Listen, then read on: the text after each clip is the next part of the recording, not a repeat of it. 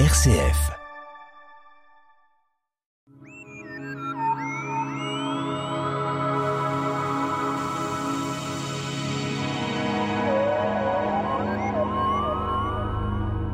En concentrant du gaz et des poussières, les amas d'étoiles et nébuleuses sont très loin de nous, fréquentent quand même notre galaxie. L'explosion d'une nébuleuse est vraisemblablement à l'origine de notre Terre et autres planètes. Notre invité, Nicolas Rossetto, du club d'astronomie Les Pléiades. Alors, c'est très particulier, très mystérieux, ces étoiles et nébuleuses. On connaissait les étoiles, mais les nébuleuses, de quoi parle-t-on? Ce sont des étoiles également? Alors, en effet, nous allons voir que amas d'étoiles et nébuleuses sont reliées, mais parler de l'un, parler de l'autre nécessite des considérations différentes. Alors, considération de galaxies, c'est l'immensité d'un projet donc d'univers, si on peut dire.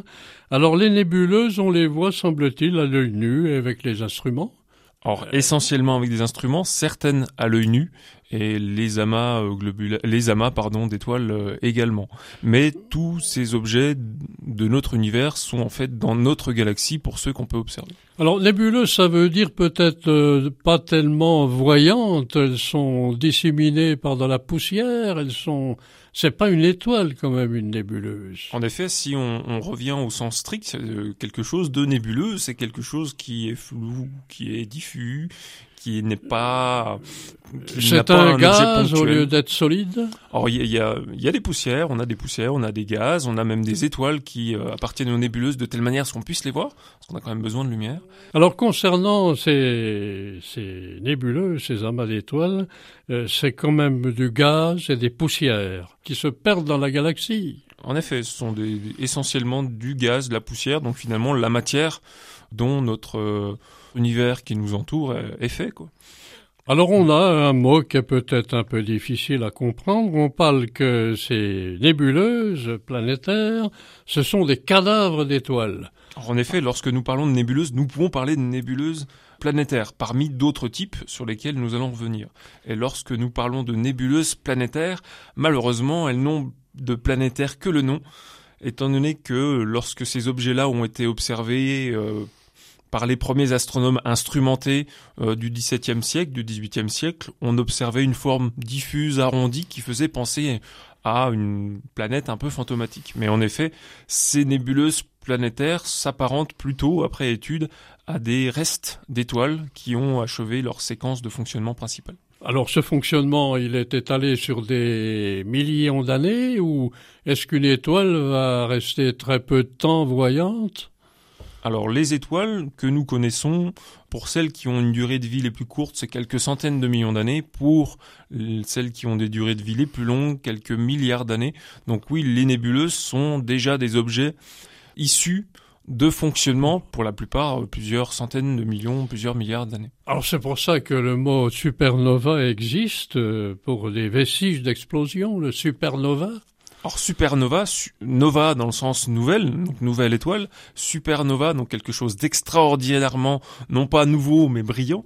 Donc les restes de supernova peuvent constituer aussi des nébuleuses, mais par contre celles-ci, étant donné que ce sont des restes, mais des restes très diffusés dans l'univers, sont très difficilement accessibles à l'œil. Il faut s'instrumenter. Alors on parle également d'absorption, alors c'est-à-dire que l'ensemble de ces poussières sont absorbées, mais sous quel phénomène particulier? Alors nous le disions tout à l'heure, les nébuleuses sont un ensemble de gaz et de poussière, et pour les voir nous avons besoin de lumière. Mais si la nébuleuse est entre la source de lumière et nous, la nébuleuse va absorber la lumière, du coup, par contraste, un peu comme des ombres chinoises, on va pouvoir distinguer ces nébuleuses-là en avant-plan d'une source de lumière, en avant-plan de notre point de vue. Une multitude de poussières encore réparties dans la galaxie. Oui, et une multitude de poussières qui n'ont pas réussi à former par contraction d'étoiles.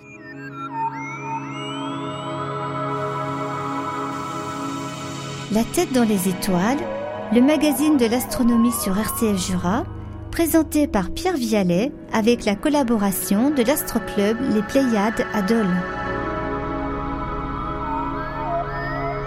Nous sommes avec notre invité, donc Nicolas Rossetto du club d'astronomie Les Pléiades, pour parler de ces amas d'étoiles et nébuleuses qui sont une particularité de ces étoiles très lointaines, vivant à des milliards d'années. Et puis alors on a, si on peut dire, une réflexion qui peut être faite sur leur répartition. On peut faire des calculs qui permettent de les classer dans un dossier ? Alors, lorsqu'on parle de réflexion, on parle de réflexion lumineuse. Donc, nous avons dit auparavant que nous avions des nébuleuses par absorption, c'est-à-dire qu'elles occultent finalement la lumière des étoiles qui les entourent. Là, en ce qui concerne les nébuleuses par réflexion, on a l'effet contraire, dans le sens où les étoiles qui les entourent les éclairent et cette lumière est rediffusée dans notre direction, réfléchie dans notre direction.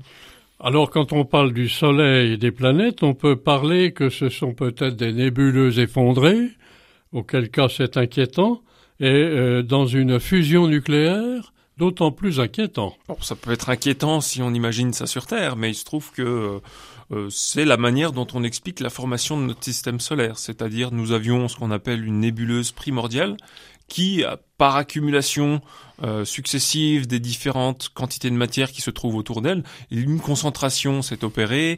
Par gravité, la concentration est devenue de plus en plus importante et on pourrait carrément dire que le nuage s'est effondré sur lui-même. Et avec cet effondrement, si cet effondrement est suffisamment violent, il y a suffisamment d'énergie pour générer, démarrer la fusion nucléaire en son centre. Et qui dit fusion nucléaire, dit une étoile qui naît. Coût de l'opération, 14 milliards d'années ? Plus ou moins. Certaines étoiles qui ont déjà explosé, donc c'est-à-dire qui ont déjà vécu avant nous, qui ont explosé, qui ont diffusé leur matière dans l'univers. Cette matière s'est réagglomérée ailleurs pour reformer des nouvelles étoiles qui ont pu d'ailleurs déjà exploser, etc., etc.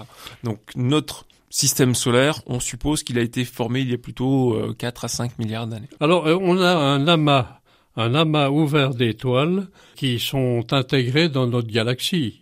Ils font partie de cette galaxie et on les voit d'une façon quand même assez petite. Alors en effet, lorsque nous parlons d'amas d'étoiles, finalement c'est la suite logique du fait de parler des nébuleuses. Nous avons dit que les nébuleuses, dans certaines, nous avons une formation d'étoiles. Si les nébuleuses sont suffisamment portantes, nous avons plusieurs étoiles qui sont formées. Et en effet, parmi ces amas d'étoiles, nous avons deux types d'amas. Les amas ouverts, dont vous venez de parler, et les amas globulaires.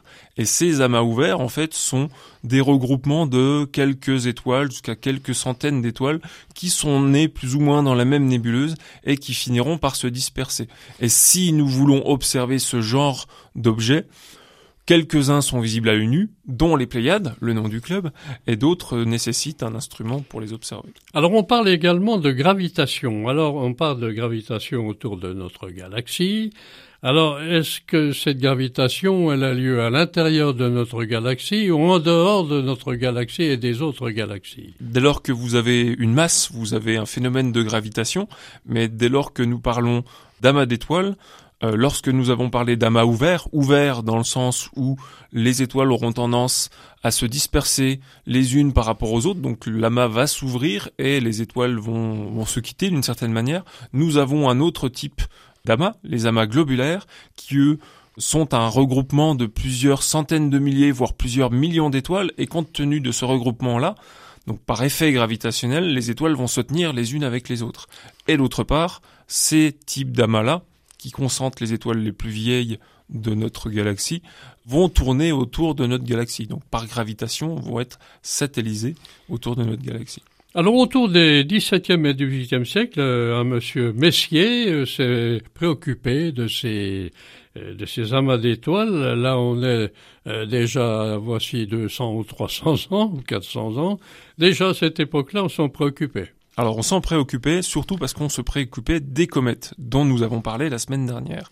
Et une comète, finalement, c'est un objet diffus aussi. Donc tout comme une nébuleuse, tout comme un amas d'étoiles, c'est un objet diffus, sauf que ce dernier se déplace dans le ciel. Donc l'idée de Messier, comme d'autres à l'époque, était d'aller repérer au préalable les objets diffus qui sont déjà dans le ciel, qui sont déjà fixes par rapport aux étoiles, pour en faire une liste afin de pouvoir mieux débusquer les comètes qui, elles, bougent. Oui, mais alors le problème des comètes, c'est qu'elles sont absolument incompatibles avec notre façon de voir. Elles sont libérées à tout va, sans problème particulier, peuvent tomber d'un moment à l'autre sur notre planète. Éventuellement, je pense aussi c'était déjà pour pouvoir étudier ces corps un peu particuliers qui ont la capacité de, en passant à assez près de la Terre, d'être visibles à l'œil nu. Sans compter que ces nébuleuses et ces amas d'étoiles sont dans un univers assez lointain. Tout à fait, alors que les comètes sont au niveau de notre système solaire.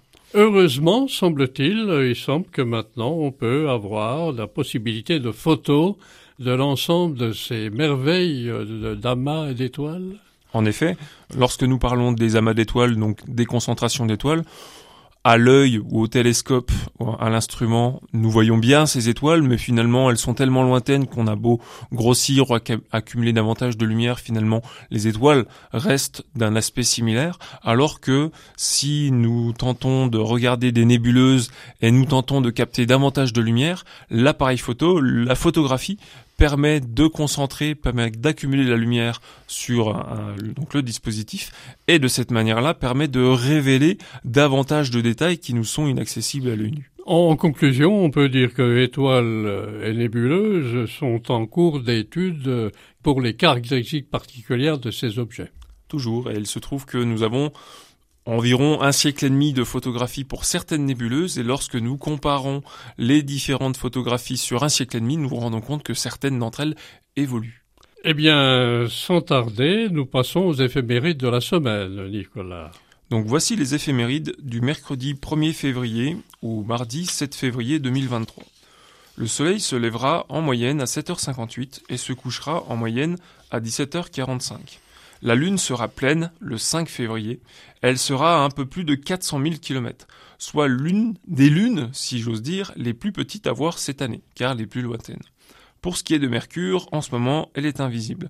Pour ce qui est de Vénus, nous l'avons dit la semaine dernière, elle est de plus en plus haute dans le ciel du crépuscule, ce qui va la rendre de plus en plus facilement visible. Pour ce qui est de Mars, il est toujours dans le Taureau, et son observation reste possible toute la nuit jusqu'à environ 4 heures du matin. Jupiter, quant à elle, ira se coucher vers 22h, donc nous pourrons encore en profiter en première partie de soirée. Saturne, nous l'avions dit la semaine dernière, ira se coucher dans les lueurs du crépuscule vers 18h, ce qui va la rendre presque impossible à observer à partir de cette semaine. Et il faudra attendre un bon mois avant de pouvoir la retrouver. Nous avons parlé la semaine dernière de comètes, en particulier d'une comète qui devrait passer entre la Grande Ourse et la Petite Ourse. En une semaine, elle aura bougé. Elle sera à proximité de l'étoile Capella du Cocher le 5 février. Et il se trouve qu'il y a aussi une deuxième comète, et c'est pourquoi nous avons parlé de comètes la semaine dernière, qui pourra éventuellement être accessible, mais cette fois-ci le matin, le 1er février, voire le 2 février, en particulier si sa chevelure s'étend suffisamment loin du soleil, étant donné qu'elle sera observable en direction du soleil, donc à l'aube. Nicolas Rossetto, merci pour RCF Jura. Merci.